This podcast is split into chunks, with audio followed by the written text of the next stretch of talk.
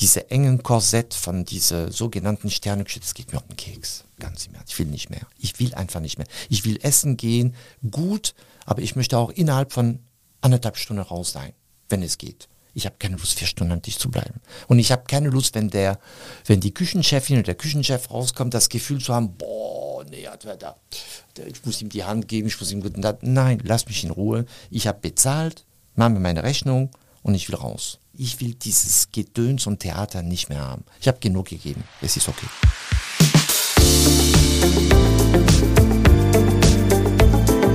Talk mit K. Mit Sarah Brasak. Hallo liebe Kölnerinnen und Kölner. Hallo natürlich auch an alle anderen, die da draußen zuhören. Im Podcast Talk mit K unterhalte ich mich mit interessanten Menschen aus Köln. Immer im Wechsel mit meiner Kollegin Anne Burgmer. Bevor es weitergeht, noch ein Hinweis in eigener Sache. Dieser Podcast wird für Sie kostenlos vom Kölner Stadtanzeiger bereitgestellt. Wir freuen uns, wenn Sie unseren investigativen Lokaljournalismus unterstützen, indem Sie unser digitales Abo KSTA Plus ausprobieren. Die ersten vier Wochen kosten Sie nur 99 Cent. Alle Infos und Angebote finden Sie unter ksta.de slash pluspodcast. Heute zu Gast im Podcast ist Vincent Moissonnier. Sein Restaurant Moissonnier war jahrzehntelang der hellste und einzige Zwei-Sterne-Stern am Kölner Restauranthimmel, bis dann mit dem Ochs und Klee Köln sein zweites Zwei-Sterne-Restaurant bekam. Es kam daher sehr überraschend für viele, als Moissonnier im März verkündete, er sei seelisch ausgebrannt und wolle sein Restaurant schließen. Eine Teamentscheidung. Im Podcast sprechen wir ausführlich darüber, welche Faktoren ihn zu der Entscheidung bewogen haben, warum Psychotherapie manchmal die Rettung ist und wie er das vergangene halbe Jahr mit seinem Team erlebt hat. Außerdem spreche ich mit ihm über die Höhen und Tiefen von 36 Jahren Moissonnier. Wie geht man mit betrunkenen Gästen um? Wie geht man mit weinenden Gästen um? Wie geht man mit Gästen um, die heiraten wollen und sehr ausgefallene Vorstellungen davon haben, wie dieser Heiratsantrag im Restaurant vonstatten gehen soll? Welches Restaurant liebt er heiß und innig? Und warum hat man als Gastronom eigentlich fast keine Freunde? Außerdem sprechen wir natürlich über das Konzept seines neuen Bistros, das er vor kurzem an gleicher Stelle in der Krefelder Straße in Köln eröffnet hat. Viel Spaß beim Gespräch.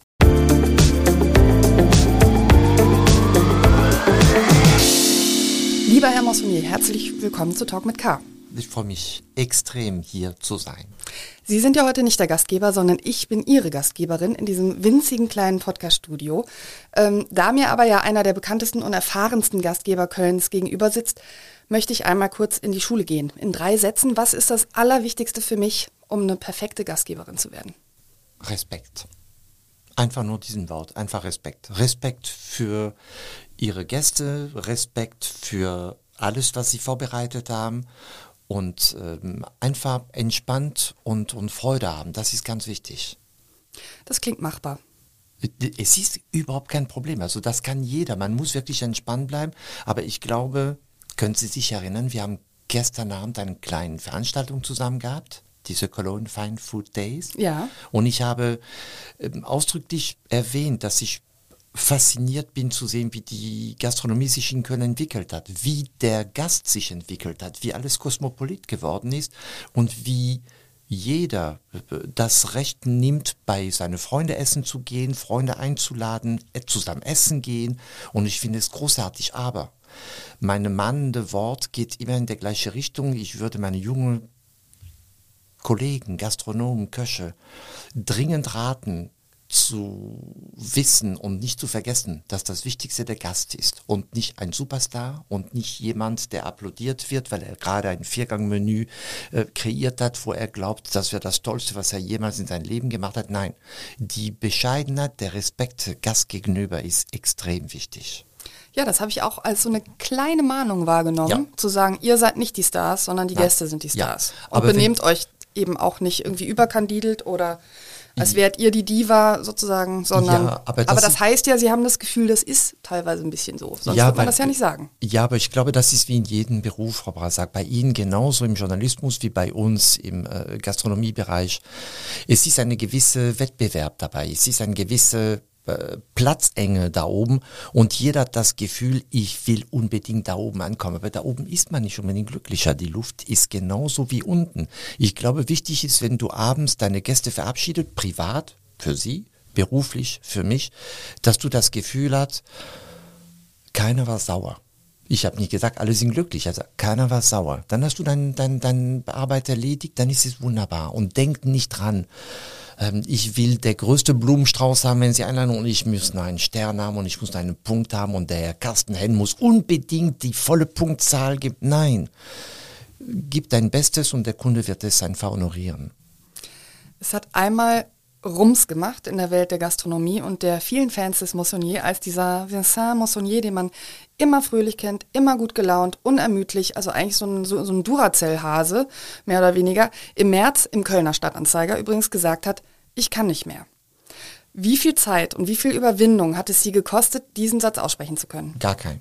Wissen Sie, was mich überrascht hat, ist einfach aus ähm, sentimentalische Gründe wollte ich diese Interview zuerst exklusiv an den Anzeiger geben, weil der Anzeiger ist Teil unserer Familie. Die haben uns überall begleitet. Aber es gab bis vor kurzem einen Journalist bei euch, Stefan Worring, der immer, immer alles getan hat, damit Eric Manchon, Liliane Moissonnier und Vincent Moissonnier immer an vorderster Front bleiben. Und das ist jemand, der uns unglaublich respektiert und gern hat. Und für mich war das ein Bedürfnis, Stefan als erster Bescheid zu sagen, was passiert. Er ist auf den Arsch gefallen, glauben Sie mir. Ich gar nicht. Ich habe vor drei Jahren schon meiner Frau gesagt, Lilian, ich kann nicht mehr. Und ich wusste genau, wenn wir weiter gemacht hätten, vier, fünf Jahren, ich hätte verwaltet. Und wissen Sie, wenn, wenn Sie verwalten, wenn Sie Ihre Artikel schreiben, so wie Sie einfach immer gemacht haben, da wird diese Würze fehlen bei ihren Arbeit und ihre Leser werden es verstehen und meine Gäste hätten es sofort verstanden. Ich habe gesagt, ich muss hier raus. Ich habe alles erlebt, was ich erleben könnte. Ich kann nicht permanent nur leben von Moissonnier, wie toll bist du, wie wunderbar die Küche ist. Wie Nein, das ist nicht meine Welt. Ähm, ich wollte ein bisschen mehr Risiko eingehen und was Neues anfangen. Trotzdem ist das ja auch ein Satz, mit dem man was eingesteht, dass man, dass es da plötzlich Grenzen gibt, äh, die man fühlt. Ja, man steht da auf so einem Berg und für einige könnte sich das so anfühlen, als würde dann so puff diese Statue runterkippen oder so. Also das hatten sie gar nicht, Nein. so dieses Gefühl. Nein, wir wissen, äh, der gibt jetzt auf. Ja, so. also man, man, muss eins äh, sagen und zwar, man muss nicht alles erzählen, aber man muss äh, mit sich im Reinen sein und, und, und ehrlich sein. Es gibt viele Sachen in unserem Zeitalter, die sich geändert haben. Es gibt viele Sachen, die man heute akzeptiert, die man noch vor 30 Jahren gar nicht akzeptiert haben. Ich habe große seelische Probleme gehabt und ich habe eine tolle Ärztin um mich herum gehabt. Die habe ich immer noch. Das ist eine ganz tolle Frau. Und sie hat mir klipp und klar nach drei Jahren gesagt, Massonier, du oder das Restaurant, aber beides wird nicht gut gehen. Und du musst irgendwann erkennen, dass deine Grenze, deine Seele da ist. Man, man hat Mitleid vor einem Mensch, der sich einen Arm gebrochen hat. Man hat Mitleid für jemanden, der Krebs hat. Aber man geht dann unzählige Menschen in unserer schnelllebiger Welt heute an denen vorbei, die selig krank sind. Und du siehst Menschen, die nie glücklich sind, die äh, Schmerzen mit sich tragen, die nicht mit ihrem Partner darüber reden wollen. Und ich würde alle solche Leute ermutigen. Es ist eine Krankheit. Akzeptiert sie, nimmt sie so, wie sie ist. Es gibt schlimmere, es gibt schwere. Aber akzeptiert sie, lebt mit dieser Krankheit. Das ist ein Teufel und äh, versuch mal das Beste draus zu machen. Und ich habe den Kampf angenommen und ich habe einfach gesagt, ich will so nicht mehr leben. Nur mit Angst, nur mit Stress, nur mit Druck, nur mit... Ich habe gesagt, ich, ich gehe da raus, sonst werde ich verrückt. Das heißt, der, der Weg zu diesem Abschied begann eigentlich damit, dass Sie gesagt haben, ich gehe zu einer Psychologin und ich hole mir Hilfe erstmal. Ja, mhm. vor, vor, zehn Jahren habe ich angefangen, mhm. weil weil ich ein, einen tollen Gast habe. Das ist äh, Professor Lehmkuhl. Professor Lehmkuhl wäre bis vor drei Jahren, glaube ich, ähm, Chef der Kinderpsychiatrie in Köln. Ein unglaublicher Typ. Du glaubst, du hast Sigmund Freud vor dir. Von der Statue her, von der Physik her. Ein toller Mensch. Und er hat immer ein kleines Lächeln im Gesicht. Und irgendwann hat er an der Bar bezahlt bei uns, an der Theke. Und er hat mir gesagt, äh, lieber Moissonnier, äh, wir schätzen uns doch, oder? Sag ich, ja, selbstverständlich, Herr Lemkohl. Ich hab, rufen Sie mich an, ich habe einen Ratschlag für Sie. Den habe ich angerufen und gesagt, meine rechte Hand, Frau Dr. Stippel könnte Sie helfen. Nehmen Sie mal die Hilfe an und ich bin sicher, die kann Ihnen helfen. Ich habe am Anfang gar nicht verstanden, was er wollte. Und dann habe ich mich bei dieser Dame beworben. Ich bin hingegangen. Und das war ein unglaubliche, die Doppeltüröffnung. Sie hat mir aber gewarnt. Sie hat gesagt, Marcel, ich warne dich, es kann zusammenbrechen. Wir machen einen kleinen Schatztruhe auf. Aber es kann dir auch gut tun. Da habe ich gesagt, dann mal, lassen Sie mal beide Pendeltür aufmachen, wir gucken mal, was dahinter ist. Und seit zehn Jahren geht es mir wesentlich besser. Meine Frau ist wesentlich glücklicher mit mir, weil ich entspannter bin. Ich habe meinen Perfektionismus ein bisschen abgelegt, was viele Menschen unglaublich viel Stress gekostet hat. Und ich bin gern so, wie ich bin jetzt. Und ich, ich entscheide, wo ich, vielleicht habe ich einen Riesenfehler gemacht, Frau Brasak, es kann sein. Aber ich, ich stehe dazu. Das heißt, dieser besondere Gast hat etwas an Ihnen festgestellt, was Sie selber noch gar nicht festgestellt hatten. Nämlich. Richtig, dass irgendwas mit mir nicht stimmte, dass ich einfach nicht glücklich war. Ich habe zwar diesen Job unglaublich gern gemacht, aber ich möchte mit dieser kleinen Kapitel alle Leute ermutigen, die diese tiefe schwarze Momente nahmen, sich mal Hilfe zu holen. Das ist doch nicht schlimm. Das ist überhaupt kein Problem. Ich, ich stehe dazu. Warum sollte, wenn einer damit ein Problem hat, dann soll er damit ein Problem haben. Ist kein Problem.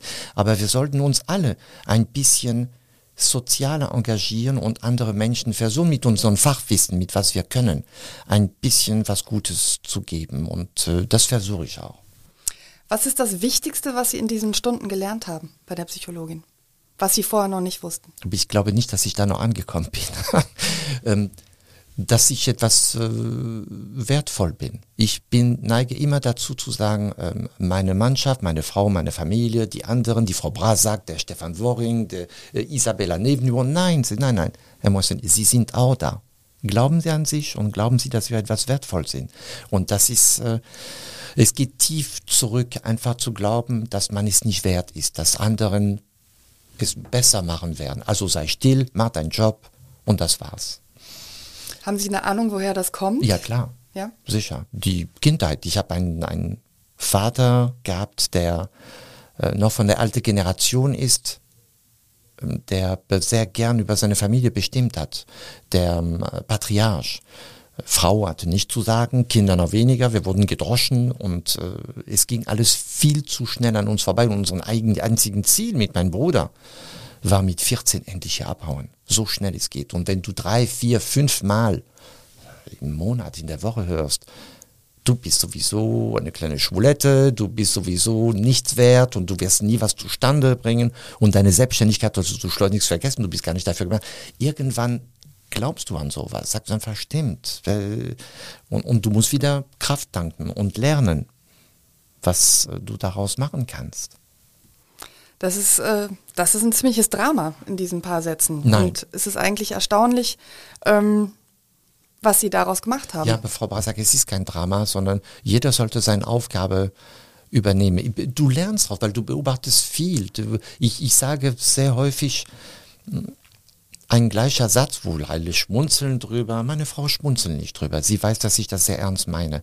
Ich beobachte, dass Frauen wesentlich stärker sind als Männer. Als Männer. Wir sind Krieger, ihr seid Prinzessinnen. Wir gehen gerne immer vorne, bewegen alles, schieben alles und glauben, wir hätten alles gemacht. Aber die ähm, Intelligenz ist übertrieben, weil wir auch nicht dumm sind, aber die, die macht am meisten die Frauen. Also ich mache ohne Frauen mache ich keinen keinen Schritt. Lassen Sie uns nochmal zu diesem Augenblick im März zurückkommen und zu dem, was Sie dann auch im Kölner Stadtanzeiger und woanders erzählt haben. Sie haben sich seelisch ausgebrannt gefühlt, das war eine Begründung. Und zu diesem Ausbrennen haben ja mehrere Zündhölzer aus unterschiedlichem Holz beigetragen, wenn wir mal im Bild bleiben wollen. Lassen Sie uns mal mit dem ersten beginnen. Also erstmal die, die Fakten. Sie haben zwölf bis 14 Stunden pro Tag gearbeitet und nicht. Gern, gern gearbeitet. Ja. ja. Aber ist, ist ein ziemlicher Hammer und das ja auch an den, an den freien Tagen, wo das Restaurant geschlossen ja. war, weil da gab es dann ja noch die Abrechnungen und die Bestellungen und die Interviews und alles Mögliche.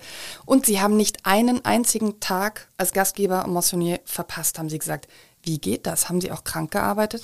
Ja, wir haben krank gearbeitet. Lilian, Lilian arbeitet jetzt äh, zum Beispiel, sie hat A, eine Gürtelrose, zwei, einen Bandscheibenvorfall. Die ist trotzdem im Büro jetzt. Das ist irre. Und ja, weil wir, äh, wir fühlen uns verpflichtet, das ist ein Familienbetrieb. Ich fühle mich verpflichtet, dass wenn ein Gast bei uns reinkommt, er hat das Recht, uns beide zu sehen oder zu wissen, dass Erik in der Küche ist. Und äh, es ist eine Verpflichtung. Und das ist, das haben wir gern getan. Wir haben die OPs im Urlaub äh, verschoben und äh, wenn nicht gerade 40 Fieber war, dann haben wir gearbeitet. Und sonst haben wir auch krank gemacht, aber erst ab 22 Uhr. Der andere hat für den anderen dann gearbeitet. Ihr gastronomischer Hochleistungssport hat ja dazu geführt, dass Sie auch viel verpasst haben. Also ähm, Sie haben das schön beschrieben, äh, auch in dem Abschiedsinterview nach 630 verpassten Heimspielen des ersten FC Köln, unzähligen ungesehenen Kinopremieren und abgesagten runden Geburtstagen im Verwandten- und Freundeskreis, nach vier James Bonds, einer Bundeskanzlerin und drei Bundeskanzlern ist es an der Zeit, neue Wege zu gehen.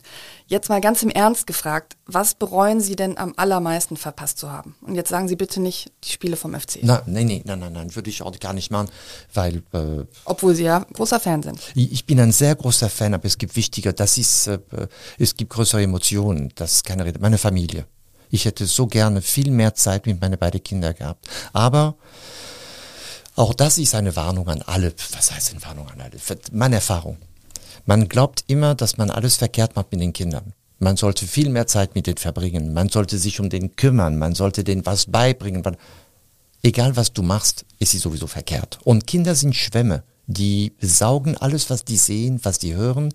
Und komischerweise sind beide Kinder irgendwann vor der Tür gewesen und haben uns beide gefragt, könnt ihr euch vorstellen, dass wir mit euch zusammenarbeiten?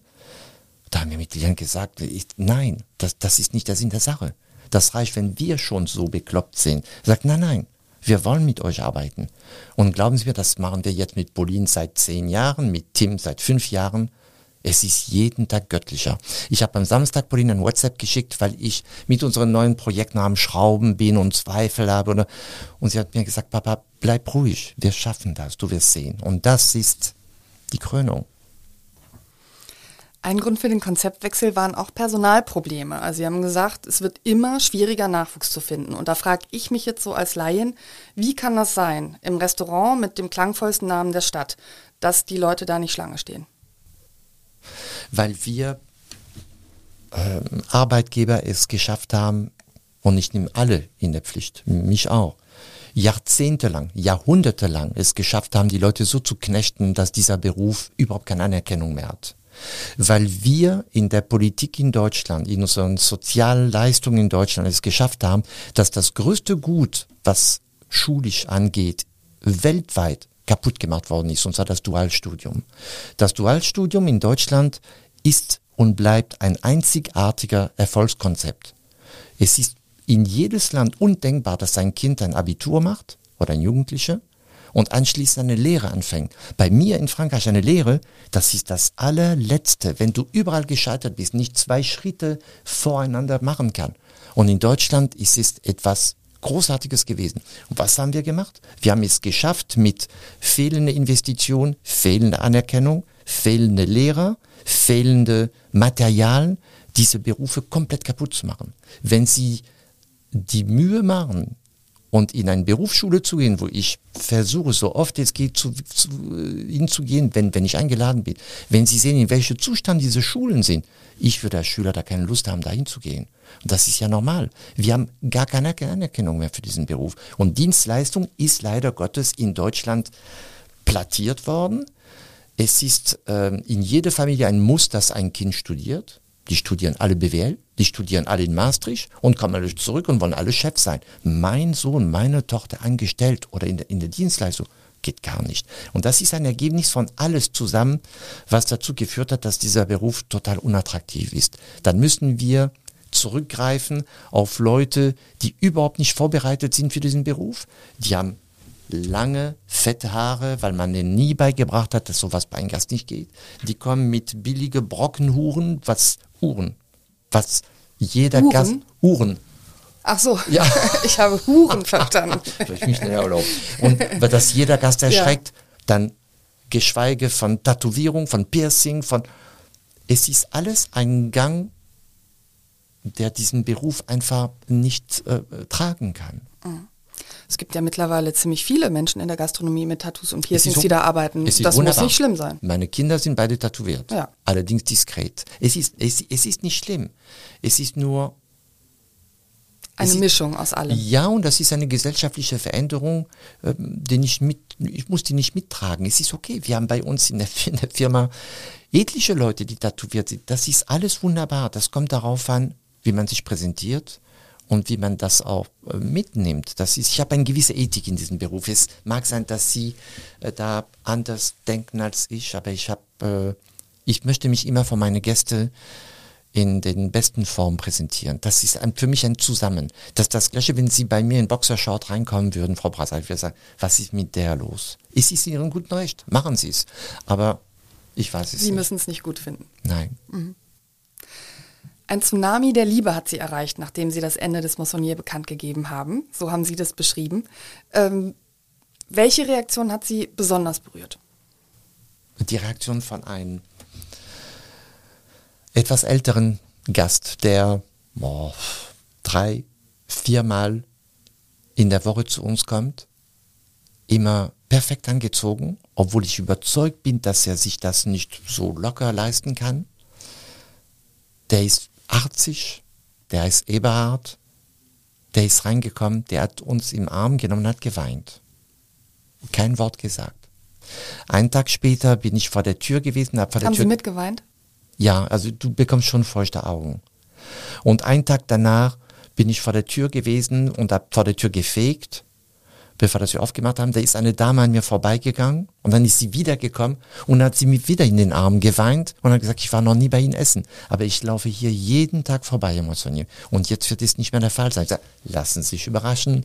Es ist, aber es sind Momenten, die schon sehr, die, die mit Geld nicht zu tun haben, nicht Umsatz zu tun, sondern mit Emotionen zu tun haben. Aber es ist, und es ist, äh, es ist außergewöhnlich, weil wir das gar nicht erwartet haben. Das, die Gäste haben uns viel gegeben, aber natürlich haben wir unsere Arbeit getan, aber nicht in dieser Sinne. Haben Ihnen auch äh, Kolleginnen und Kollegen aus der Gastronomie geschrieben oder angerufen und haben gesagt, ich kann eigentlich auch nicht mehr? Nein. Nein? Nein. Wissen Sie, Frau Brasak, wir haben in der Gastronomie einen ganz besonderen Stand. Ich könnte jetzt einfach alles rosa malen, ich sagen, ihr seid alle so wunderbar, alle so toll. Aber ich bin jetzt mit äh, anderthalb Füße oder Beinen aus diesem Fokus raus. Und ich, ich könnte wirklich alle sagen, entspannt euch alle. Es ist nein, zum Gegenteil, du hast eher das Gefühl, boah, der ist weg, zwei Sterne sind jetzt frei. Für wem sind die denn gedacht? Das ist das Gefühl, was wir mit Lilian bekommen haben. Ja, es gab Kollegen, die uns sehr nahestehen. Äh, Tino Cartoran von Alfredo ist jemand, der wenn wir uns treffen, sprechen wir über alles, aber bestimmt nicht über Gäste, Kasse, Urlaub, Personal. Wir sprechen über Musik, wir sprechen über tolle Weine, wir, aber es sind, es, gehört zu den ganz wenigen Leute, die ich ernst nehme. Das heißt, da klingt ja raus, es gibt auch ein paar Freunde in der Gastronomie, aber eigentlich ist es ein bisschen Konkurrenz und ein bisschen Es, gar ich, nicht so ein Zusammensein, hab- so ein kollegiales, wie man das ich vielleicht bin- denken würde. Ich, ich bin in einen anderen äh, Straßenbahnwagen äh, Wagen eingestiegen. Die sind jung, die sind in einen anderen Bahn gestiegen. Ich, ich komme normal auf gestern. Wir sind gestern bei dieser Kölner Fine Food Days für unsere Lebensleistung, was die Gastronomie angeht, äh, äh, an, prämiert werden. Herzlichen worden. Glückwunsch nochmal, ja. Dankeschön, ja. Und äh, die Kollegen, die rauskamen zum Schluss und ich bin davor gegangen, weil ich einfach Trinkgeld für den sammeln wollten, da waren einige hau endlich ab Blicke. Also ich habe das so gespürt. Böse Blicke. Ich könnte jetzt die Namen nennen, aber die werden sich von alleine kennen. Und das, ich finde es schade. Ich habe niemand was vorzumachen. Ich habe niemand was vorzuwerfen, aber es ist manchmal sehr seltsam. Okay. Ja, Einblicke in die Kölner Gastronomiewelt. Sie haben ja auch gesagt, äh, Joachim Krohl hat ja die Laudatio gehalten auf Sie, Ja. jetzt wo wir auch äh, bei dem Abschluss der Fine Food Days sind. Und äh, ihn haben Sie als echten Freund bezeichnet und haben gesagt, es gibt nur wenige Ja. Freunde im Gastronomieleben. Und da habe ich mich dann gefragt, warum ist das eigentlich so? Weil Sie sind ja ständig umgeben von Menschen. Ja. Warum haben Sie dann so wenig Freunde? weil du entwickelst dich ähm, als Gastronom, als äh, introvertierter Mensch. Das heißt, du freust dich, wenn du die Tür zumachst und niemand mehr sieht. Also zum Beispiel so ein Kasten hier, wo wir drin sind, würde mir reichen zum Schlafen und meine Ruhe zu haben. Du musst diese ganzen Gerümmel gar nicht mehr haben. Du spürst, dass Leute ähm, teilweise sich gern mit dir schmucken, Und dann einfach, oh, der Moissonnier oder die Moissonnier kommen bei uns essen und wir gehen mit denen zusammen in Urlaub. Und, oder Leute sagen und einfach, komm, Moissonnier, es ist jetzt leer, setz dich dahin, trink ein Glas. Nein, kein Alkohol während der Arbeit. Das war immer meine Devise und das wird immer meine Devise bleiben. Wir trinken mit den Gästen nie was zusammen und wenn wir fertig sind, wir gehen sehr respektvoll, aber wir machen eine komplette Trennung mit unserem beruflichen und unserem Privatleben. Wir haben unfassbar wenig gute Freunde. Weil Sie für diese guten Freunde dann natürlich auch wenig Zeit gehabt haben. Ja, aber die, die sehr guten, wie zum Beispiel Joachim und Heidi, äh, sind Menschen, der, der, Spruch ist so doof, aber die kann ich nachts anrufen, die werden für uns da sein, das weiß ich auch. Und die verstehen auch, wenn wir sagen, nein, wir haben keine Zeit. Die machen so da kein Fehlgeburt draus, sagen einfach, es ist okay, nächstes Mal wieder. Und, und so kannst du fünf an der Hand sehen und das war's. Mehr gibt es nicht. Woran haben Sie dann gemerkt, wenn sich jemand äh, vor allem mit Ihnen schmücken will? Dass die nicht mehr mit uns sprechen. Also wir haben Gäste, Jetzt. ja, die haben, wir haben Gäste, die haben uns unglaublich schöne Einladung geschickt, wie sehr wir uns freuen würden. Und ich habe abgelehnt. Und das ist für den ein tiefen Schlag, weil ich so wenig Zeit habe. Ich habe nichts gegen diese Leute. Ich will einfach nochmal eine Ruhe haben. Ich möchte nicht, wenn ich frei habe, mit anderen Gäste und Freunde von denen sitzen und über meinen Beruf und, und wie ist denn die Frau Bra sagt denn überhaupt? Ich weiß es nicht. Das geht auch keiner was an. Okay, ja gut. Sie sind natürlich auch immer eine gute Drehscheibe gewesen. Ne? Ich behaupte mal, Sie wissen viele, viele Geheimnisse oder halböffentliche Geheimnisse in dieser Stadt, weil Sie die am Tisch mitbekommen haben, weil Klar. man Ihnen die erzählt hat und so weiter. Also Sie könnten wahrscheinlich so einige Menschen das Buch kommt noch. Das Buch kommt noch? Ja. Müssen Menschen zittern? Nein, überhaupt Gottes Willen. Nein, nein aber ich habe ein, wir sprechen über unseren Lebenslauf mit Lilian von, von der Hotelfahrschule, über Berlin, Checkpoint Charlie, wo wir uns gesehen haben und, und angefreundet haben, nach Berlin, nach Köln. Ähm, ich ich habe auch sehr kritische Worte mir gegenüber, aber ich habe auch sehr kritische Worte meinen ehemaligen Arbeitgeber gegenüber oder meine Kollegen, aber ein ganz toller Schauspiel, nicht Schauspieler, Schriftsteller, ist gefragt worden äh, in einer französischen Radiosendung, äh, ob es korrekt wäre, über seine Freunde so herzuziehen. Da hat er gesagt, passen Sie mal auf. Es ist die Wahrheit, was ich schreibe. Und wenn ich ein Buch schreibe, nur um jedem Gefallen zu tun, dann brauche ich gar nichts zu machen. Also man muss relativieren zwischen, das sind keine Vorwürfe, das sind klare Erkenntnisse und mir gegenüber auch. Und das wird spannend, aber es ist alles gepixelt. Das, äh, wir sprechen zum Beispiel ähm, fast einen kompletten Kapitel über, ähm, nicht ein komplett, aber mehrere äh, Seiten über Alfred Neben-Dumont, mhm. wie, wie ich dieser Mensch bewundert habe, aber wie er sich manchmal anders benommen hat. Und das ist, das sind lustige Sachen dabei. Das ist äh, unser Leben.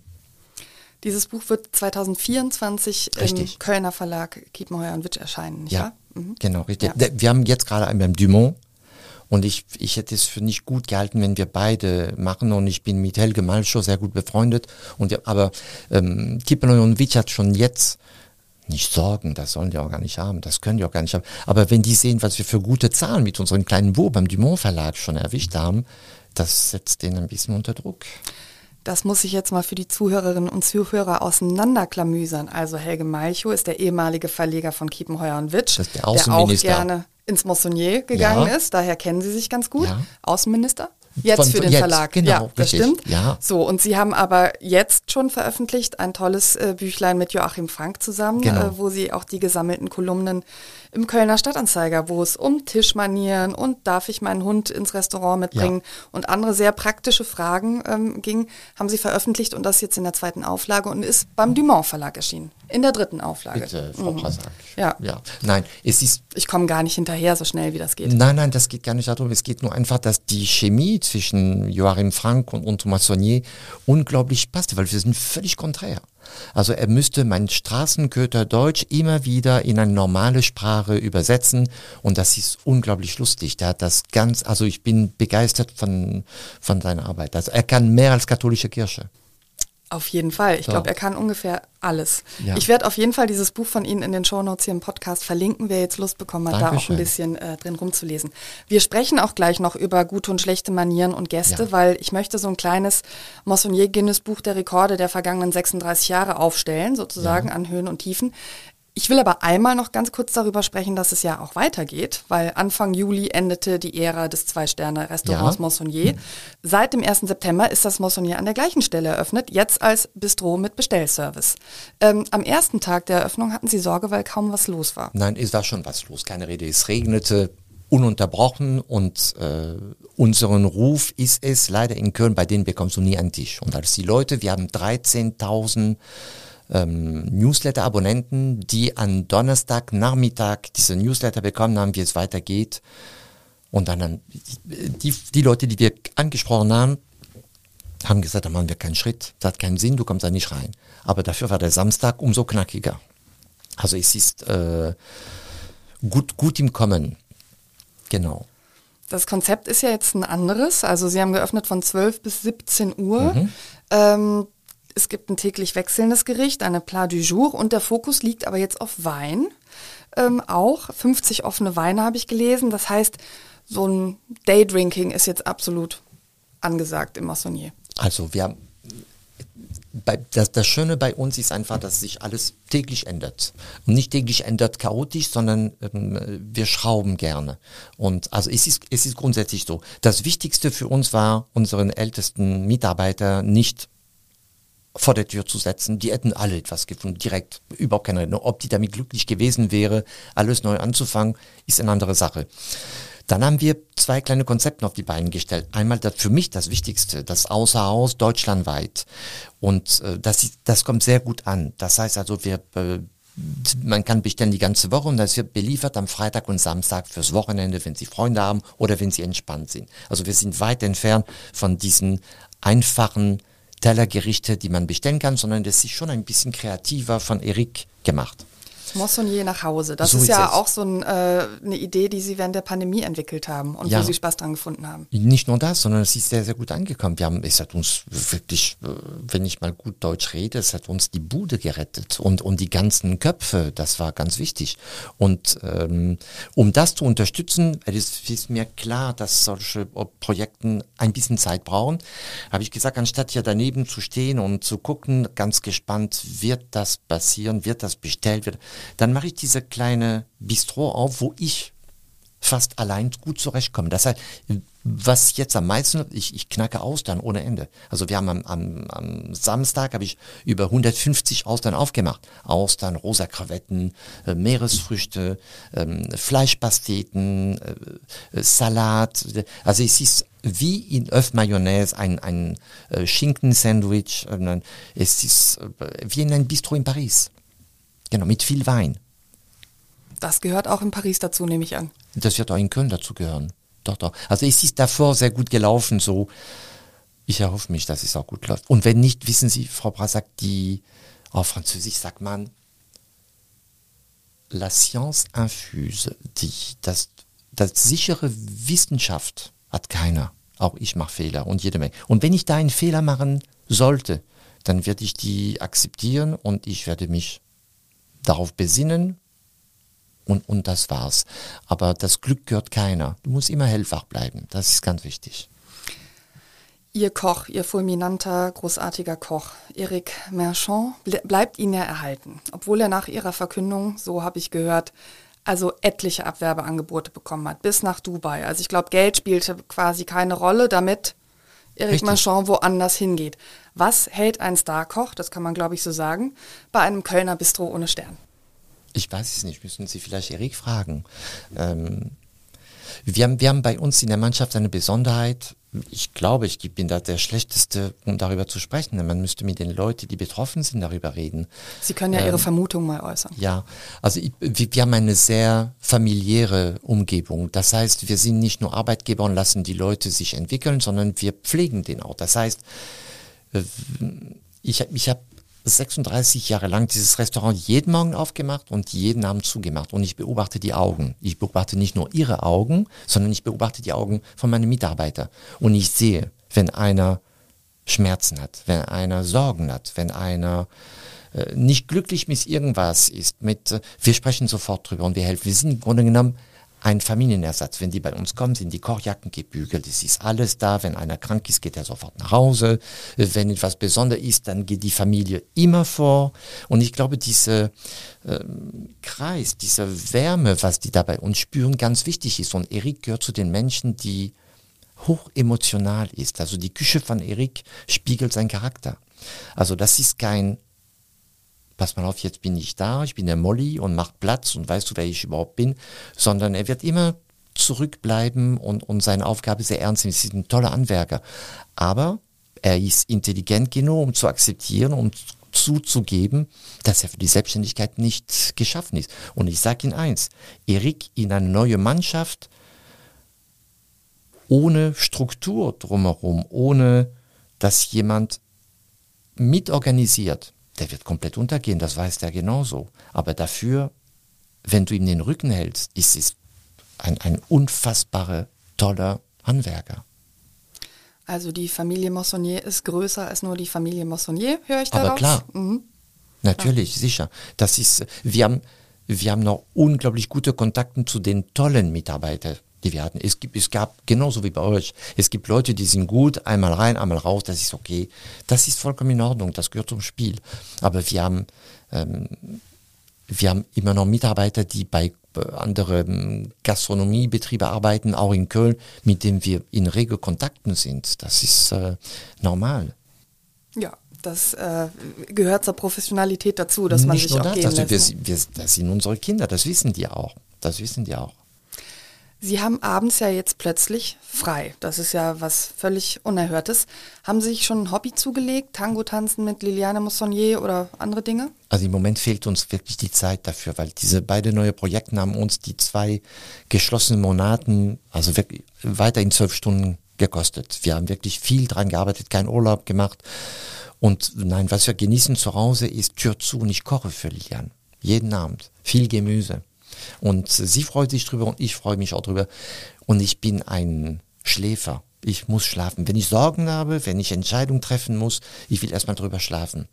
Und ich kann sehr lang schlafen, wenn man mich lässt und dann bin ich in, in andere Stimmung. Okay, irgendwann mal wird das ja dann auch nachlassen, wenn die Planungen vollzogen worden sind. Das heißt, man kann ja dann damit rechnen, dass man sie irgendwo in Köln vielleicht möglicherweise abends antreffen wird. Wo könnte das denn sein? Beim Pefken? Es gab keinen Sport, oder? Nee, Pefken ist kein Sport. Pefken ist kein Sport, nee, Nein. streng genommen nicht. Nein. Nee. Also. Kölschstange heben ist kein Sport. nein. Alles gut. Ja. Ähm, wo man uns treffen wird, nirgendwo. Wir sind mit Lilian unglaublich zurückgezogen. Ich mache Sport allein, Lilian macht ihre Sache allein. Wir sind äh, sehr glücklich. Wir- Kino, Konzert. Ich, hab, ich, ich brauche kein Heckmeck. Wir sind äh, im Oktober mit Joachim und Heidi Krohl sind wir in Düsseldorf. Da gibt es ein Oper. Wir freuen uns sehr drüber.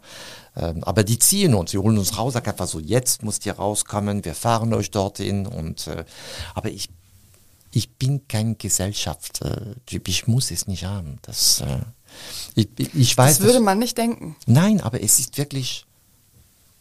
Ich, freue mich, wenn ich meine Ruhe habe. Wir, wir fahren bei uns zu Hause nach, nach Elsass. Wir haben ein wunderschönes Fahrwerkhaus im Elsass und wir sind sehr, sehr gern da. Da bist du der normale Mensch. weil Ich bin da der Vincent und du bist mit allen normalen Menschen zusammen und jeder grüßt sich und jeder ist gleich. Was ist mit ganz viel Essen gehen in anderen Restaurants? Nee, nein, nein. Gar danke. nicht Nee, das ist vorbei. Es ist Okay. vorbei. Ich, ich liebe Bodenständigkeit und doch, ich liebe junge, bescheidene Kollegen. Das ist, macht mich einen irrsinnigen Spaß zu sehen, wie die wieder mit das gleiche, der gleiche Wort, Respekt mit ihren Gästen umgehen. Also es gibt zwei in Köln, das habe ich oft in eure Blätter schon, in euren Blatt schon gesagt, die mich wirklich faszinieren, weil die sind auf den Punkt zu was ich mag. Dann wollen wir die zwei Kolleginnen und Kollegen jetzt auch Also hören das, natürlich. das erste, was der Krache ist, das ist die Uzeria am Brüsseler Platz. Die sind, also Maria ist ein Phänomen.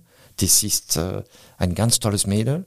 Ihr Mann kocht wie ein Weltmeister, versteckt in seiner Küche, spricht kein Wort Deutsch und die sind unprätentiös und der Michelin geht an solche Häuser vorbei. Das macht mich wahnsinnig manchmal. Ich sage mir, warum, was ist denn da los? Und du hast Spaß. Für mich ist Essen auch kommunikativ. Du bist da, du musst auch mal mit deinen Nachbarn reden können. Du musst nicht permanent einen Kellner haben, der mit seinen Weinste anschüchten kommt, wenn er dir das Besteck einlegt. Ähm, ich muss in der Lage sein, mir meinen Wein selber nachzuschenken.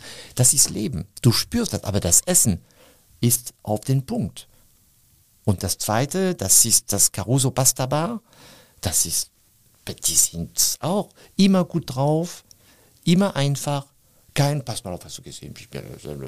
Normale Menschen, das macht so viel Spaß. Und wenn die mit mir reden, die duzen mich, ich duze die und du hast das Gefühl, die nehmen mich auf dem gleichen Niveau wie die. Und keine Ehrfurcht, keine, und das mag ich gerne.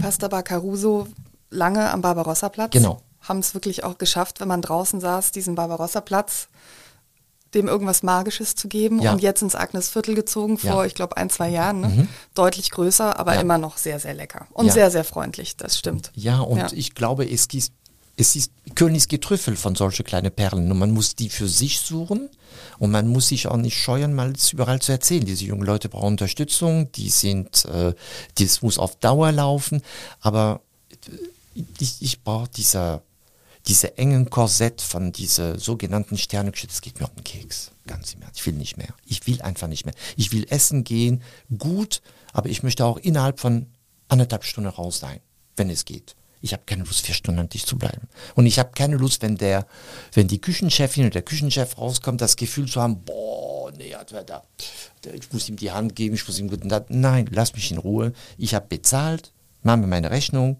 und ich will raus. Das, aber ich bin, Frau Brasak, ich bin auf eine andere Ufer von euch. Das ist mein Beruf.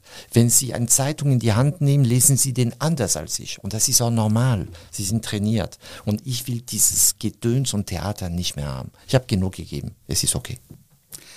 Apropos Gedöns und Theater, ähm, es geht ja auch in so einem Abend in einem Restaurant, hat ja auch was von einem Theater, ja. Also an jedem Tisch wird ein anderes Schauspiel aufgeführt. Äh, ja. Mal Komödie, ja. vielleicht irgendwann mal auch Tragödie, wenn die ja. Menschen zu viel getrunken haben. Darauf würde ich jetzt gerne ein bisschen zu sprechen kommen, weil wir lieben ja Klatsch und Tratsch und Anekdoten und interessante Geschichten.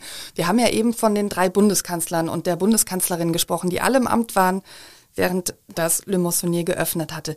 Welchen von denen hätten Sie denn am liebsten mal bei sich gehabt? Ja, ich hätte gerne Angela gehabt, mhm. weil der Deutsche neigt dazu, wie der Franzose auch, immer über diese Politiker zu maulen. Aber Angela hat Fehler gemacht. Ich mache jeden Tag Fehler. Aber ich glaube, sie hat, sie liebt ihren Land und das spürt man auch. Und sie ist deutsch geblieben. Sie ist nicht international geworden, sondern sie ist deutsch geblieben. Und das, das mochte ich bei ihr sehr. Und die ist einfach, was hat sie auf die Rübe bekommen, die arme Frau. Aber ich, ich, ich habe Angela sehr, sehr gern gehabt. Und welchen Politiker oder welche Politikerin war mal da, wo Sie sich gefreut haben? Man, man darf darüber nicht sprechen. Okay. Oder?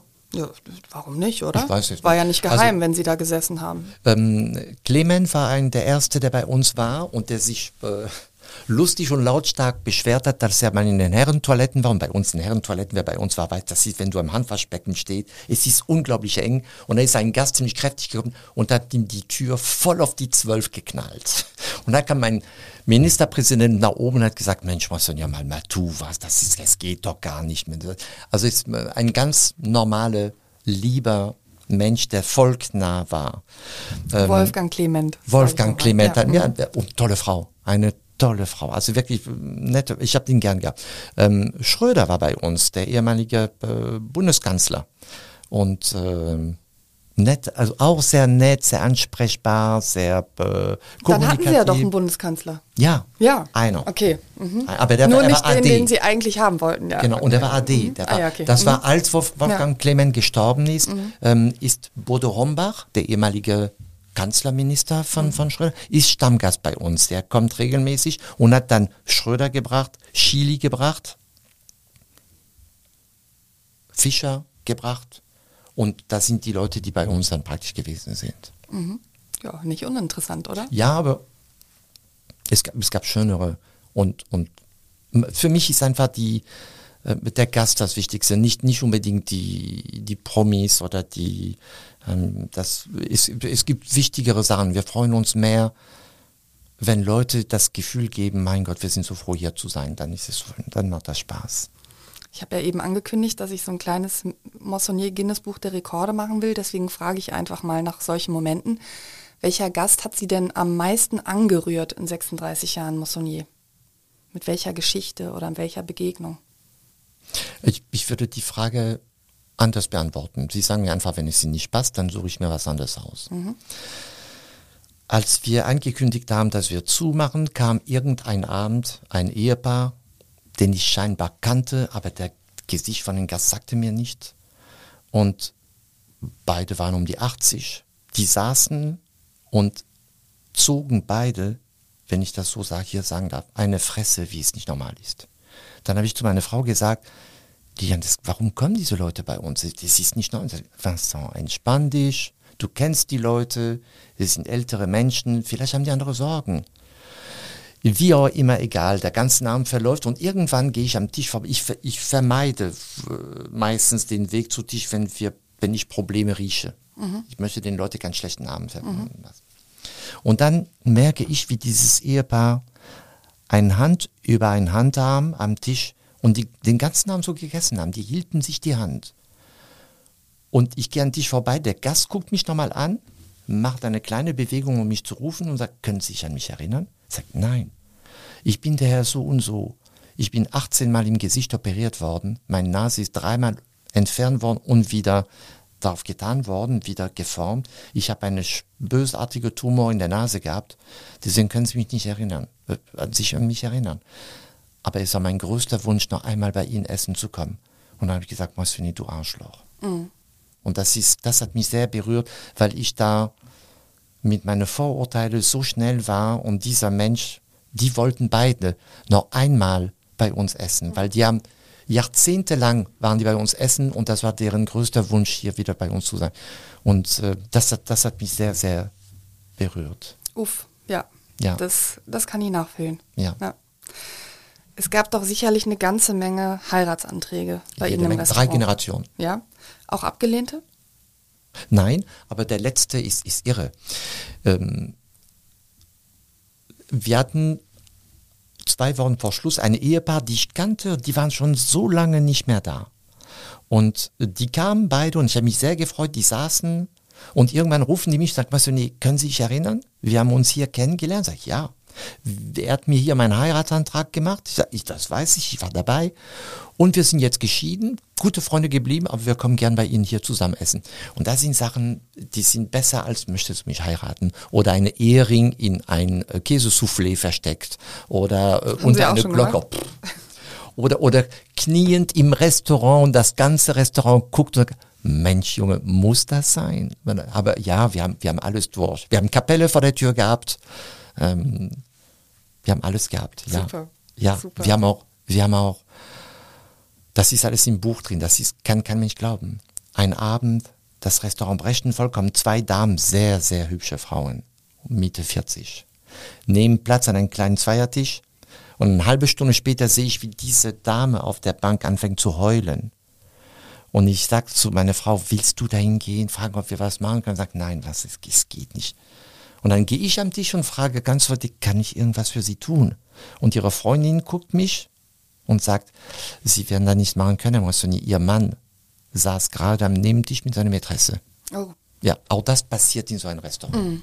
Also wir sind getrüffelt von solchen Anekdoten. Mm. Ja. Ja, da ist man dann auch so ein bisschen Psychologe wäre zu viel, aber man gerät natürlich in solche ja, Situationen aber du, lern, du lernst auch, dich von solchen äh, Schicksale zu entfernen, weil ich habe einige Stammgäste verloren, die an Krebs gestorben sind und äh, es dauert, bis es äh, passiert. Und die nehmen dich in ihren Abschlussreise mit und, und das tut weh. Da habe ich mir versprochen, das mache ich nicht mehr. Ich, ich zeige zwar, dass ich, dass ich das für sehr schade finde, aber ich, äh, ich nehme nicht mehr teil in solche Sachen. Das ist zu gefährlich, viel mhm. zu gefährlich.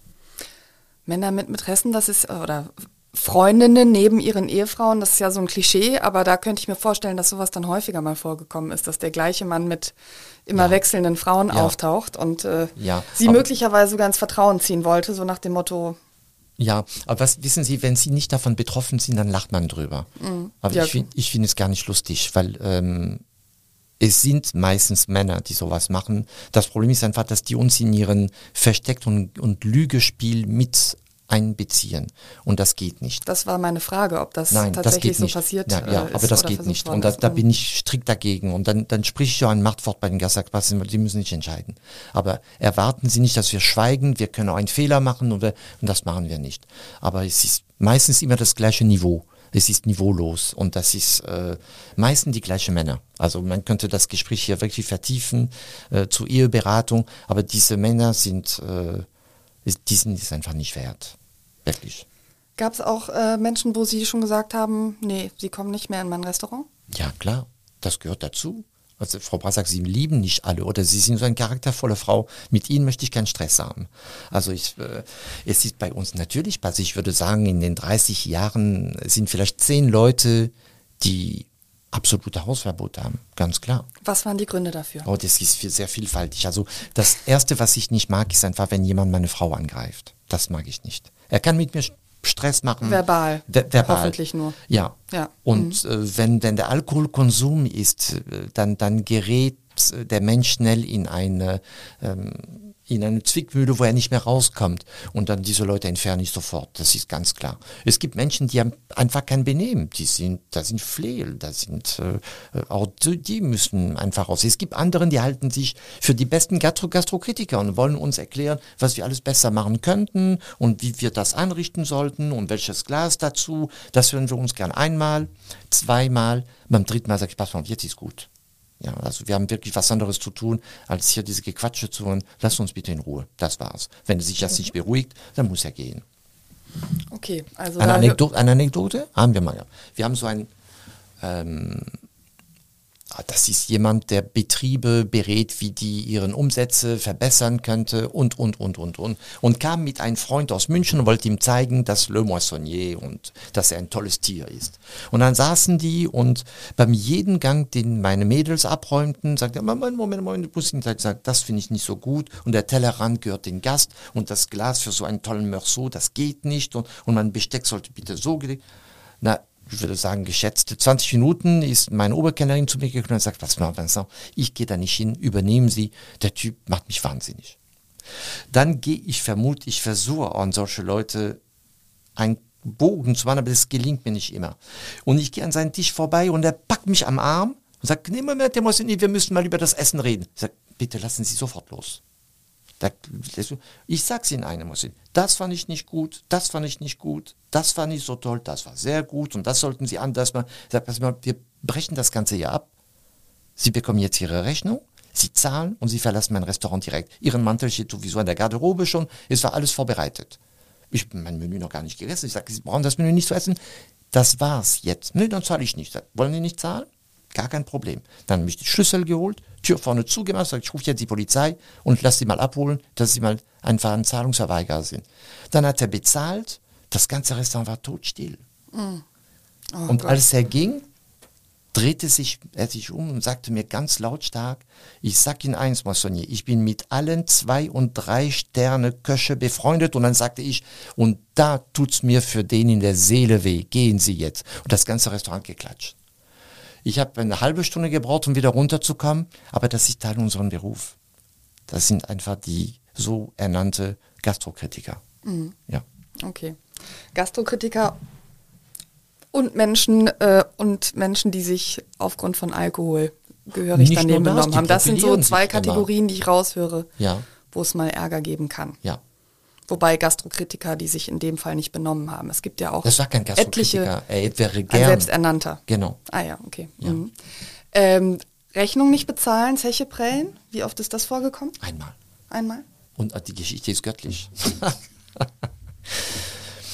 Ein Gast, Mittag, Geschäftsessen, sagt beim Bezahlen, seine Kreditkarte wird nicht akzeptiert, zweite auch nicht, dritte auch nicht, sagt Lilian, pass mal, das ist gar kein Problem, da geben Sie mir Ihre Geschäftskarte, nehmen Sie die Originalrechnung, alle Daten sind drauf, überweisen Sie.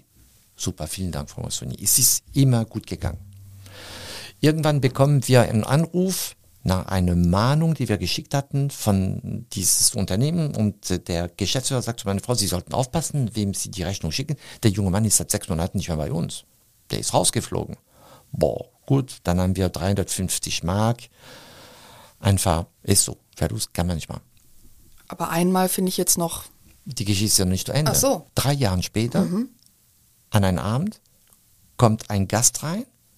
Lilian guckt mich, sagt einfach, Vincent, ich bin sofort wieder da. Sie geht im Büro, kramt diese Rechnung raus, geht am Tisch, knallt diese Rechnung, aber sie hat mal diesen Handbewegung auf den Tisch, also die beleidigte Frau ist das Schlimmste, was es gibt, und sagte zu den Gast, bevor dass sie das Restaurant verlassen, sie zahlen diese Rechnung. Sie wissen genau, was ich meine. Und er war mit einem Geschäftspartner da. Er hat bezahlt, hat nicht diskutiert, hat gegessen und hat nochmal bezahlt seine zweite Rechnung. Auch das gibt es. Das heißt, alle Rechnungen eigentlich abgeschlossen. Richtig. Erfolgreich. Ja. ja. Äh, gab keine anderen Versuche? Doch, Irgendwie wir haben so eine einmal- Gruppe, die fluchtartig das Restaurant verlässt zum Nein, nein. Rauchen? Oder? Nein, nein. Es gab eine, aber das hat er überall gemacht. Als ich Tino Carturan angerufen habe, der sagt, pass auf, Tino ist ein Zeitsprecher. Er war schon bei mir, Vincent, das habe ich auch schon mal hinter mir. Er, er bestellte immer zwei Gänge, also bei allen. Wir waren bei der Kriminalpolizei, das interessiert ihn alles gar nicht, das ist egal. Im Grunde genommen. Zwei, die teuersten Gänge, teuerste Vorspeise, teuerster Hauptgang, teuerster Weißwein und teuerster Rotwein. Und nach der Vorspeise, bevor das der Hauptgang kommt, es war im Sommer, hat er sein Telefon genommen, der hatte keinen Mantel, hat gesagt, ich bin sofort wieder, ich muss kurz telefonieren. Haben wir nie wieder gesehen. Ja. Das klingt doch jetzt ziemlich äh, Nee, das ist- Klassiker. Ja, und das ist jemand, der ärgern will. Mhm. Ganz einfach. Ja.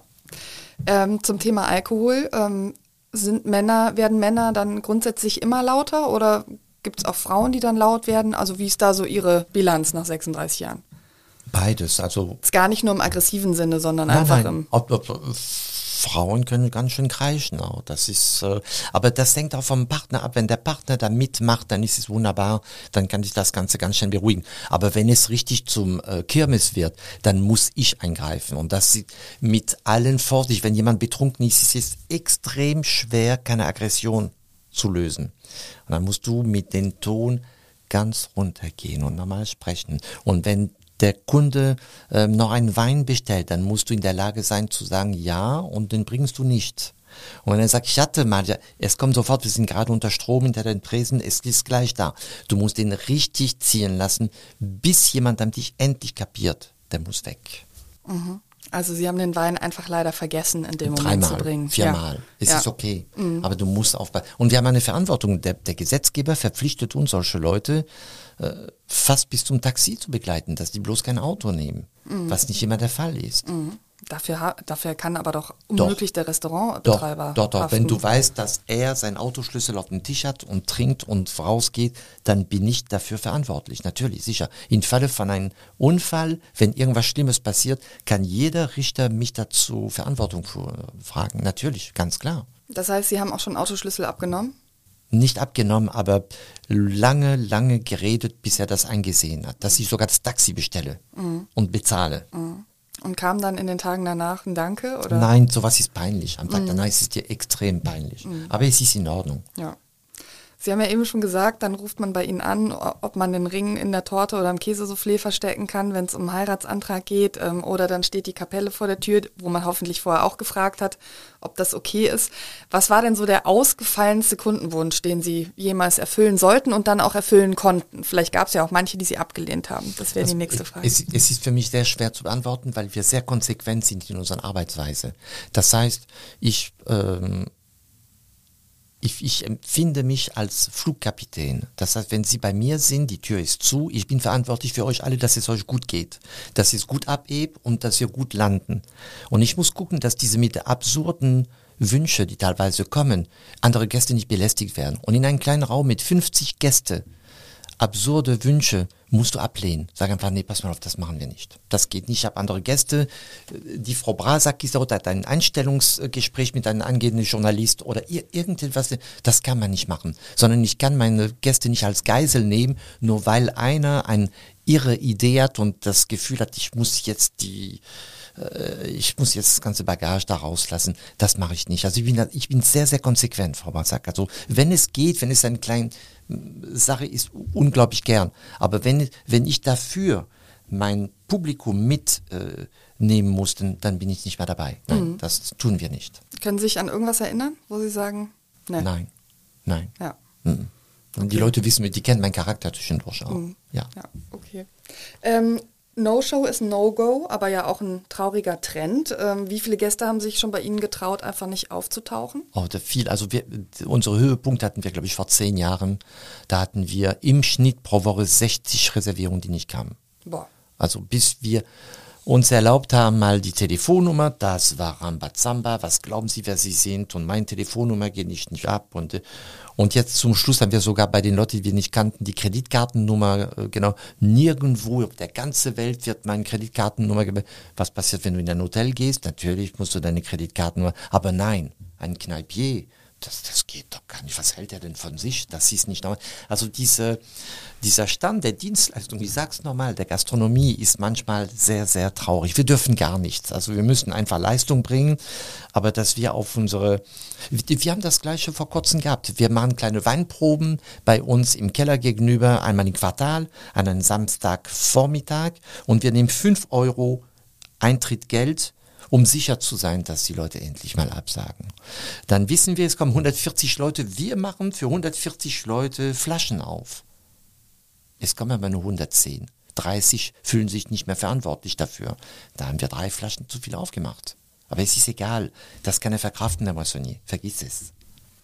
Ja, gut, Sie können sich dann leisten, die Kreditkarten der Menschen abzufragen, auch wenn es dann manchmal böse Worte gibt. Andere Restaurants trauen sich das ja schlicht und ergreifend nicht. Aber äh, Frau Brasak, wir sind in einer Welt, wo äh, immer mehr und mehr Regeln aufgebaut werden. Diese Regeln bestehen nur aus einem Grund, dass die Leute übertrieben haben. Das ist alle. Alle maulen über das Finanzamt. Ja, das ist richtig. Es nervt unendlich, diese verdammten Steuer zu bezahlen. Aber warum? Weil wir alle in diesem Beruf, in meinem Beruf, jahrzehntelang nur beschissen haben. Und hält euch alle an diesen Regeln, zahlt eure Steuer, das Finanzamt wird nachgeben, der wird uns nicht mehr so betrachten, für was wir glauben und unser System wird funktionieren. Aber nein, man sagt ja, warum? Ich zahle doch keine Steuern. Und dann zack, eine Rechnung runter, die nächste runter. Nein, das, äh, wir, wir müssen diesem System unterhalten. Und diese Regeln kommen, weil es übertrieben worden ist überall. Und wir werden an diese Kreditkartennummer, System nicht drumherum kommen. Die werden alle das heißt, du möchtest mit deinem Prinz oder Prinzessin abends irgendwo essen, wäre es nur eine Kleinigkeit. Du wirst dafür bürgen. Es ist normal. Was war denn, bevor Sie das System eingeführt haben, eben aus den Gründen, wenn Sie dann den Menschen hinterher telefoniert haben, so nach dem Motto, Sie waren ja gar nicht da, was war denn los? Was waren denn da besonders originelle Erklärungen originell oder Ausreden? Ist, originell ist einfach, dass die Leute das Telefon nicht annehmen. Originell ist einfach, dass die Leute immer wieder die Schwiegermutter im Spiel bringen oder die Kinder, ist ja klar. Aber irgendwann habe ich mal einen Rappel bekommen, das war ein Sechser-Tisch und habe ich mich tierisch drüber aufgeregt. Den habe ich um drei Uhr morgen angerufen, gefragt, ob er noch seinen Tisch braucht. Den habe ich tief aus dem Schlaf rausgeholt. Ich hatte auf, gedrückt auf äh, Inkognito und er kann sich noch an mich erinnern. Wenn er das hört, dann wird er wissen, wen ich meine. Mhm. Aber er bräuchte seinen Tisch nicht mehr um drei Uhr morgen. Gut, dann kann ich die weiter weggeben. Vielen Dank. Mhm. Früher war alles besser, sagt man ja gerne so. Aber was ist denn heute eigentlich deutlich besser als alles. früher? Alles. Auch im Restaurant, auch N bei den Gästen. Wo Nein. würden Sie sagen, Wir haben, das ist ein echter Unterschied, der mich freut? Also früher war das Essen gehen immer für einen gewissen elitären Kreis das ist vorbei und das finde ich ganz, ganz toll. Es ist einfach äh, gemischt, das ist bunt. Ähm, es, es, ist wirklich für alle offen und, und es ist für alle was da und das ist das Schöne dabei. Ähm, was nicht schön ist, ist, äh, dass unsere Proletariat äh, überall mitgekommen ist und das, das ist für mich ein ganz schwieriger Aspekt und äh, Sache, muss ich ganz ehrlich sagen. Es ist einfach, was meinen Sie damit?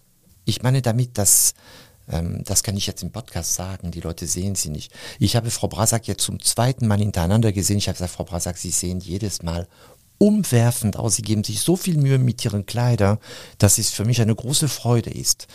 Und das meine ich auch. Sie kommen bei mir essen und Sie möchten einfach elegant sein. Und dann kommt irgendein Typ, unrasiert, nicht geduscht, in Sandalen oder und hält sich wie ein Flehl auf seinen Sitz und ist halb liegend drauf. Das ist für sie kein Geschenk, glauben Sie mir. Und das meine ich einfach, dass die Leute, jeder soll alles können. Das ist wunderbar. Aber er sollte nicht vergessen, dass andere Leute dabei sind. Und die müssen diese unerzogenen Arten nicht unbedingt ertragen. Das meine ich damit. Und das war nicht schon immer so? Nein. Lange nicht, nein, weil die Restaurants waren früher, also die Restaurants von unserer Kategorie, äh, nicht Schweinehaxe, nicht Sauerbraten, die ich sehr schätze. Ich passe auf immer, was ich sage. Aber diese elitären Restaurants waren für ein gewisses Publikum äh, vorgesehen. Aber unsere Gesellschaft ist kosmopolit geworden. Die letzten zwei Generationen hinter mir sind junge Leute, die weltweit studiert haben, die weltweit gereist sind. Das heißt, wir haben, wir haben uns unglaublich entwickelt. Das ist doch wunderschön. Das heißt, früher hat man sich schick gemacht, wenn man essen ja. gegangen ist. Heute muss man sich nicht mehr schick machen, aber das führt dann eben dazu, dass manche denken, ich kann auch nach dem Joggen schnell vorbeikommen. Sehen Sie, Frau Brasak, wir haben diese Post Podcast eröffnet mit einem Wort und das war Respekt. Und dieser Respekt ist für mich für überall. Wenn Sie mir gegenüber respektvoll antreten, dann werde ich mit Ihnen unglaublich respektvoll umgehen. Und das ist das Gleiche. Wir haben Gäste, die bei uns reinkommen im Restaurant, die grüßen weder meine Frau, die gucken weder jemand an, sondern sind schon auf der Suche, wo könnte ich hier den besten Tisch bekommen. Das macht man nicht. Man kann einen Wunsch äußern. Man kann sagen, ich habe eine extrem wichtige geschäftliche Verabredung heute. Könnten wir einen Tisch haben, wo ich sage, ich verspreche es Ihnen, jeder wird sich wirklich in drei oder vier biegen, um ihnen den Wunsch zu erfüllen. Aber das muss gelernt werden. Wie ist es mit ähm, Essen fotografieren? Es ist, mit dem Handy? Es ist zwischendurch okay. Ich finde es einfach schade. Ich finde es schade, weil.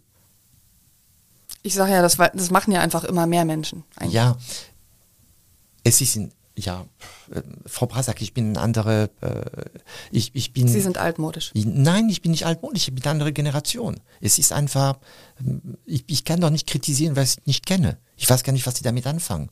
Aber der Moment ist für mich das Wichtigste. Ich habe einen schönen Teller, ich habe einen, einen tollen Vis-à-vis, -vis, jemanden, mit dem ich gern zusammen bin das interessiert mich ein Dreck, ob es da fotografiert ist oder nicht. Ich will den Moment genießen. Das ist für mich sehr wichtig. Das habe ich noch in Erinnerung. Ich kann mich daran erinnern, wenn es ein toller Teller ist. Aber ob die Soße dreieinhalb Millimeter über den Fisch ist und ein kleines Blümchen und ein Stange Schnittlauch drüber oder das interessiert mich doch gar nicht. Das, äh, aber ich bin altmod. Ich habe meine Frau versprochen, ich kritisiere wenig. Ja, ich meine, in einigen Kölner Clubs ist es zum Beispiel mittlerweile so. Deswegen also da werden die Handykameras abgeklebt, weil man sagt, die Leute sollen im Moment sein und tanzen und Können eine Sie schöne Zeit haben und ähm, sie dürfen nur Frau so Bratzer, rein. Deswegen also Frau Bratzer, ja. wir sind Gastgeber. Das ist langsam, das ist wahnsinnig. Ich bin doch nicht bei der Kripo. Also wir haben versucht, den Leuten klarzumachen, lasst euren Handy mal eine Stunde still, bitte nicht telefonieren. Niemand muss wissen, ob die Blumen gegossen sind oder ob deine Freundin gerade mal einen Brat, Bratplatt hat von ihrem Fahrrad entspannt euch alle und genießt den Moment so wie die. Aber das ist nicht meine Aufgabe. Es ist nicht die Aufgabe der Schule, Kinder zu erziehen. Die sind da, um denen was beizubringen. Die Kinder, die Eltern sollen ihre Kinder erziehen. Und äh, wir sind Gastgeber. Wenn wir damit anfangen, da wirst du bekloppt. Mhm. Ähm, wir kommen zum Ende unseres Podcasts und zu unserer äh, neuen Rubrik, immer noch neuen Rubrik, äh, Köln in Fahrstuhllänge. Und da geht es um diese Stadt mit K, in der wir beide leben. Und äh, dazu muss man natürlich sagen, an dieser Stelle für alle, die es nicht wissen, Sie sind ja ein Kölner Emmy, ne? Man hört es ja auch ein kleines bisschen vielleicht. Sie sind nämlich im Elsass geboren, Sie sind dann mit 18 nach Berlin. Ich mache jetzt mal so einen ganzen Schnelldurchlauf. Und kurze Zeit später nach Köln gekommen. Da waren Sie dann Oberkellner im legendären Restaurant Tomate von Franz Keller. Können wir, könnten wir auch eine Stunde drüber sprechen, bis Sie sich ja dann, der Rest ist Geschichte, äh, selbstständig gemacht haben. Ähm, das heißt, sie gucken ja immer noch so ein bisschen vielleicht äh, als Elsässer auf Deutschland und auch natürlich auf Köln und über Köln sprechen wir gleich. Aber was, was ist so Ihr Gefühl? Was, wie sind die Deutschen, sind die anders als Sie? Steckt irgendwie was? Legen Sie mal die Deutschen kurz auf die Couch.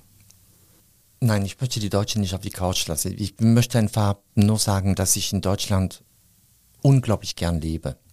Ich habe keine Sekunde bereut, in dieses Land zu kommen und ich wollte immer in dieses Land kommen. Es ist ähm, ein sehr disziplinierter Volk, das sind großartige Menschen, aber ich würde denen mal gern einen Satz geben. Und zwar, entspannt euch und hört auf, euch zu entschuldigen. Und ein französischer Journalist hat mich mal irgendwann gefragt, was ist der Unterschied zwischen einem Franzosen und einem Deutschen? Ich habe gesagt, der Deutsche, der steht morgen auf, mault und geht zur Arbeit. Und der Franzose sagt, der steht auf, der mault und legt sich wieder hin. Das ist der größte Unterschied zwischen Deutschland und Frankreich. Der Deutsche ist ein Malorer, auch wenn man hier mault über vier Tage Woche zu wenig, zu dies, da. Nein, der Deutsche ist sehr konsequent und arbeitet. Und das ist eben, was ich da sehr schätze an dieser.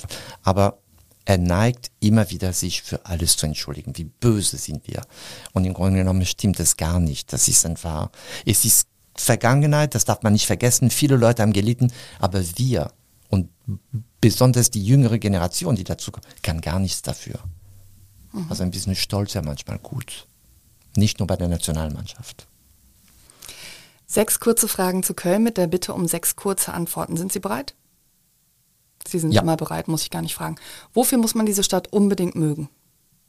Für Pefken. Wenn Sie König von Köln wären, was würden Sie als allererstes ändern? Dass der Bürger sich wohlfühlt. Wo ist in Köln noch viel Luft nach oben? Die Krefelder Straße. Wieso? Das, Ich bin heute Morgen von einer also Querstraße. da ist das Moissonnier für alle, die das jetzt kurz vergessen hatten, ja. von einer Querstraße um 7.30 Uhr heute Morgen in die Krefelder gebogen. Es ist so dreckig. Es ist, aber da kann die Stadt Köln nicht dafür. Der Bürger kann was dafür. Es ist unfassbar dreckig. Das ist der Rest von das ganze Wochenende. Alles wird auf den Boden geschmissen. Es ist diese Straße braucht wirklich Hilfe. Okay, mal sehen, ob das jemand hört bei der Ja. Stadt Köln. Den Hilfeschrei. Und die Bürgerinnen und Bürger natürlich. Wie würden Sie Karneval einem Außerirdischen erklären? Hau ab. Ihr Lieblingsort in Köln und das Moissonnier gilt natürlich nicht. Ich wiederhole mich, es tut mir furchtbar leid. Pefken. Okay, wow. Ich bin verliebt. Für mich ist Pefken Sahne und das ist Vitamin. Und jede Woche gehe ich mit Lilian und wir trinken zwei Kölsch, nicht mehr, zwei Kölsch jeder. Und dann gehen wir wieder. Aber da fühle ich mich besser. Okay, ja. Ich muss auch sagen, Pefken, ich bin eigentlich keine Kölsch-Trinkerin, Ja. sondern Weintrinkerin. Ja. Pefken vom Fass, kleiner kostenloser Werbeblock, würde ich auch jederzeit trinken. Ja. Das teilen wir auf jeden Fall. Okay. Ähm, Ihr Kölner Lieblingsfädel, auch außer dem eigenen, mit Begründung. Äh, da, wo wir den, in Zukunft mit Lilian leben werden, wir bauen gerade unsere Wohnung um, das ist ein altes Haus und zwar, ich nehme das mein Puffviertel, das ist die, ähm, eine Querstraße von der, vom Eigelstein. Es ist wunderbar, da brauchst du keinen Fernsehen, du machst uns Fenster auf und du hast alles, was du brauchst. Äh, und das ist neu, ja? Also Sie sind Wir, da jetzt wir sind dabei, wir sind noch gar nicht Okay. drin. Ah, wir ja, sind okay. dabei. Mhm. Es Ja. ist jede Menge zu tun. Eigelstein ist eine sehr, sehr schöne Ecke. Wir haben das große Glück, dass wir, ich wollte immer ein Stück Köln haben, dass wir ein Drei-Fenster-Haus gekauft haben vor Jahrzehnte. In einem etwas prekären Zustand, aber ich bin sehr, sehr glücklich drüber. Mhm. Das ist richtig Köln. Das war Köln in Fahrstuhllänge, das war das Podcastgespräch. Es bleibt mir eigentlich nur noch eine letzte Frage. Es haben ja 36 Ihrer Stammgäste, Joachim Krohl zum Beispiel gehört dazu, der Schauspieler, über den wir vorhin gesprochen haben und Ihr Freund. Die haben jetzt in ihrem neuen Bistro ihre eigene Serviette bekommen, die in einem kleinen Regal mit goldenen Namensschildern gelagert werden bis zum nächsten Besuch. Wie oft müsste ich kommen, damit ich so eine Serviette kriege? Es ist zu spät, Frau Brasak. Das, die Vergangenheit steht da. Das sind Leute, die Jahrzehnte zu uns gekommen sind und das ist meine Art und Weise, denen zu danken, dass die uns Jahrzehnte unterstützen. Sie müssen warten, bis einer stirbt, bitte nicht Joachim, jemand anders und, und dann können wir mal darüber fahren. Aber so wie Sie angekleidet sind jeden Tag, Frau Brasak, glaube ich, das würde schnell gehen. Das heißt, vielen Dank. Das heißt aber 36 Servietten werden es bleiben. Ja. Ja. Da- Mehr, mehr, also Mehr, kein, nein. die wird nicht zahl wachsen, die Zahl. Okay. Nein. Vielen Dank für das Gespräch und alles, alles Gute für Sie und für Ihre Frau und für Ihren Koch und Ihr gesamtes Team für das neue Moissonnier. Vielen Dank, Frau Brasak. Es hat viel, viel Spaß gemacht.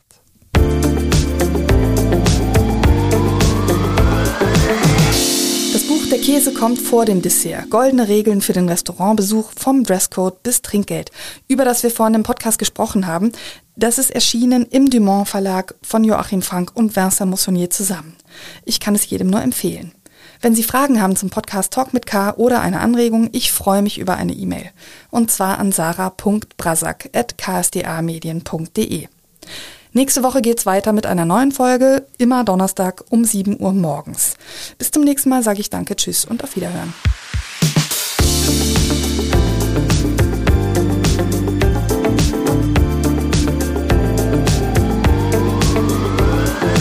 Talk mit K